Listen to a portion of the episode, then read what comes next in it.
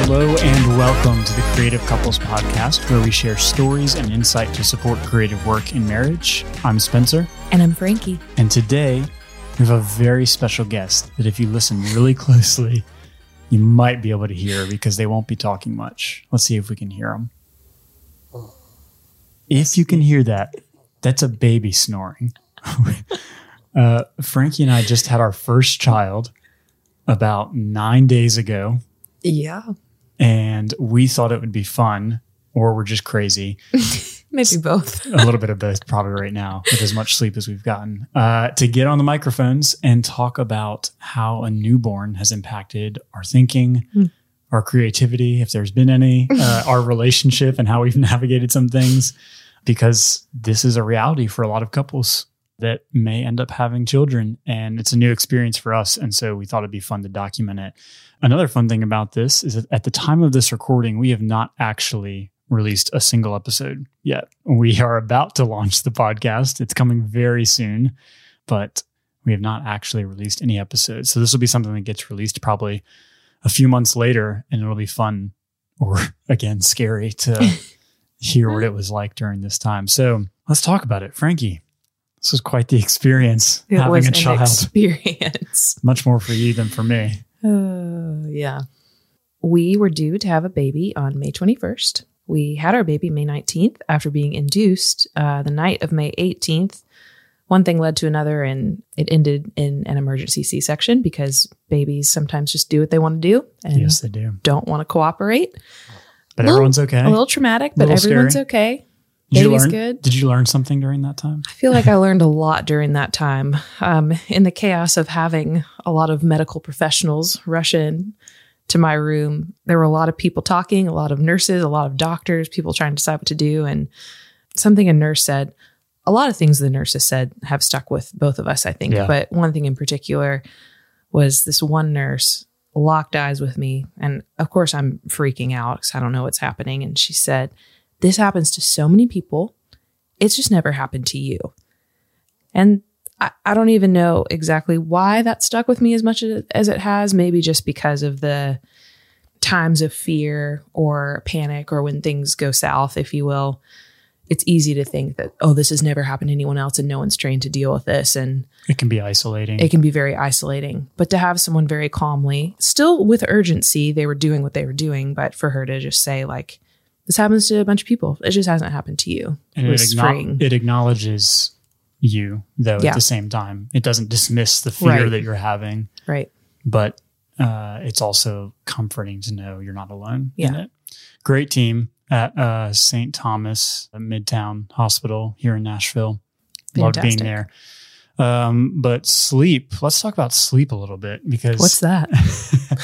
um, the hospital was experience was insane in the sense that I don't think there's ever been a time in my life where I've had such little sleep over the course of multiple days and yet had to take in so much new information. a lot of information. Keeping track of like what's happening with the baby, what's happening with you, updates, different types of uh, clinicians coming in, asking Mhm. different types of things. And again, very helpful but, but- a lot. but you can't like retain information and i think that's something that even in the hospital i was as i was trying to sleep or do something i would sit around thinking like wow this is really what it's like if i would if i didn't get good amounts of sleep how difficult it would be to try and retain information and Yeah. i just think of and to function. and people who try to function on little sleep and you might be able to do it for a period of time but i just feel like our bodies just can't take it It's not sustainable. and so once we got home, just being at home gave a relaxing environment in general. But then being able to get little blocks of sleep, he's making noises, just so funny. Excuse him. Probably won't be able to hear some of it. But despite being on low sleep and a lot of new information, I think we definitely realized how important working as a team is. Communication is everything. Yeah, so we've talked about this, and it's kind of funny that the things that we've practiced by working together on some of our creative projects and just in life in general really paid off when Yeah. it came to having a baby and not having any sleep because you are short on energy, you are uh, short on patience, and it is very. I can understand like why it's so easy for people to just freak out and flip out Yeah. when they have a newborn because you are pushed to your limit. Yeah. But I think neither of us ever really snapped or had a blow up or anything like that, mostly because when we feel that anger or sadness or whatever it is rising up, we're really good at identifying and like talking through it or knowing when to give the other one space and just figure it out. So I think that's been really helpful and another point, if you will, for figuring out communication and working together before you have kids. Because This I- would be a nightmare. it would have been a nightmare. And it was, it was, it's hard enough right. As it is. And not to say we've not gotten frustrated with each other. no, no, no, no. And but nothing massive. It's just Nothing little that felt like here. it was going to like end us. right. Nothing like, that Put any of us in danger. nothing that sent somebody looking for divorce papers. Yeah, yeah. You mentioned this to me yesterday that even though you've gotten less sleep, you feel like your thinking is different. You almost have clearer thinking or deeper thinking. Talk about that. Yeah, I feel like I mean my logical analytical thinking it doesn't exist right now. It's out the door, gone.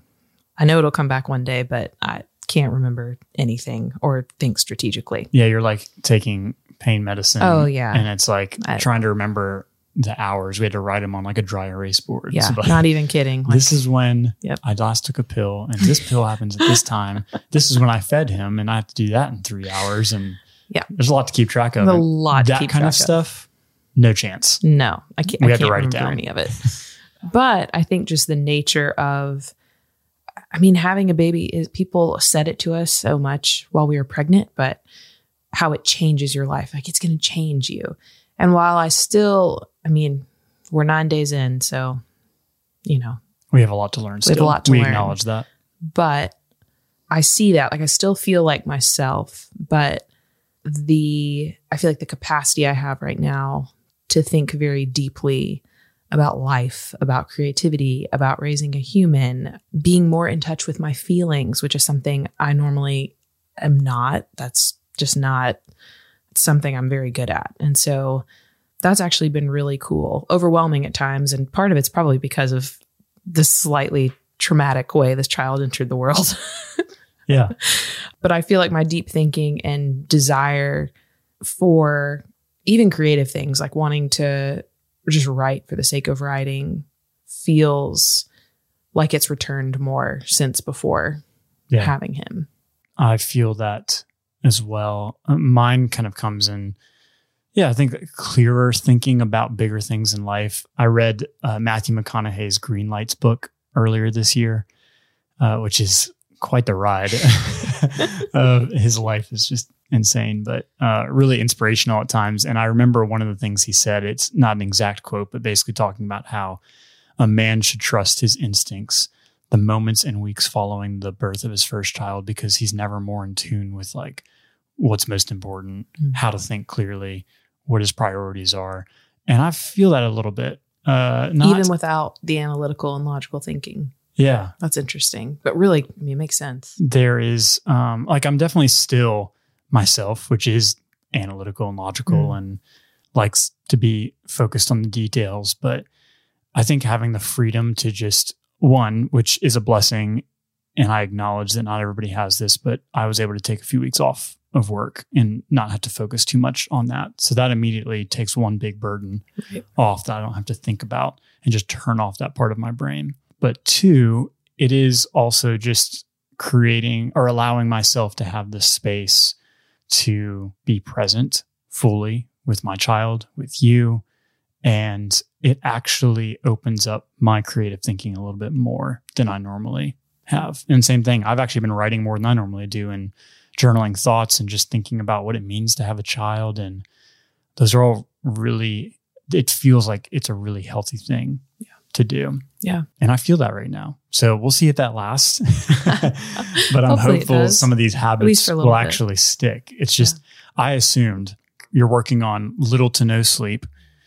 All you want to do is do what you need to to make the baby be okay and watch Netflix or like binge some shows and just chill out, maybe read. And it's not been all. I've actually watched a lot less TV than I thought I would, and kind of just enjoyed being present, reading, and even we were working on this podcast a little bit because we haven't launched it yet. So we've been Yeah. working on little things, but it's nice to be able to say like one, maybe two things I'll do today Yeah. to work on the podcast, or you know, I've been taking pictures of Finch and I'm like, I just want to edit some pictures today. And I'll do it for an hour or two and then be done. And it's so nice to not have like deadlines or any expectations and just being able to do things. It's interesting how it just happens naturally Yeah. without me having to force anything. Well, that's what space does. Space creates an environment that is conducive to creativity Mhm. because you are not bound by the structures of maybe your normal routine, um, your normal job. And it's, there's almost like a little bit of adrenaline that comes with it. Yeah. Like I found that even though I have spent a lot of time on the couch, I mean, considering I had major abdominal surgery, but it's also, I guess you're allowed to. yeah. Yeah. so I have watched some Netflix, but not what I thought it was going to be either. There's been a desire to, like I said, want to read more, want to write. And I think going into it with perspective, like we talked a lot before having the baby, that, okay, our expectations need to be survival Yeah. for the first six weeks and anything extra, that's Is great. extra. Um, and so I think going into it, not expecting the worst, but expecting chaos. Hmm. And it's been way easier, I think, than I anticipated. Now, full disclosure, we could have a slightly easier baby. Like we we have gotten a block of like five hours of an uninterrupted sleep, and I Yeah. realize that that is not everyone's That's not experience. unco- or that's not common. Finch just might be an angel. I don't know, Or again, or we're doing something wrong. or that, or in a week we might decide, oh, we spoke too soon. yeah, I know it's gonna it's gonna be ups and downs. Yeah, yeah, and we anticipate that. But I think, um, yeah, there's almost an adrenaline that kind of comes with it's it's new. It's a it's a new thing that's happening. Our our life looks different right now, and yeah. We'll get back to the episode in just a second, but will you do us a quick favor? If you're enjoying this podcast, there are a few ways you can help support its growth. One, subscribe to the podcast on whichever platform you're listening, and leave a review if you're listening on Apple Podcasts. Two, go to our website at thecreativecouples.com and subscribe to our email list. We're dedicated to making it an email you'll look forward to getting when each episode comes out, and it will have extra inspirational content you won't get anywhere else. Three, if you're on Instagram, give us a follow at Creative Couples Podcast. We will link all of this in the show notes. Thanks for listening. Now back to the episode. Yeah. I've also been surprised again when you give yourself the space, kind of the funny places that inspiration comes from. So we talked about I feel like we wrote down multiple quotes that the nurses gave us in the hospital because I'm like, wow, that's actually really profound. Are you all counselors? and then Matthew McConaughey apparently has been on my mind now. Mhm, Uh, but the one show that we watched a lot lately for the second time around is New Girl. And if you've seen New Girl, uh, you know the character Nick Miller, who is just a mess of a life, but he's hilarious. And one of the episodes we were watching the other night, I don't remember the context, but I think he had created something and he was arguing with his roommates. And he said, You know what? Sometimes up close, art is ugly. Hmm. And I laughed, the initial response, because it was funny in the context. and I literally paused the TV and I looked over at Frankie and I was like, That's incredibly profound. Yeah. Sometimes up close, art is ugly. Yeah.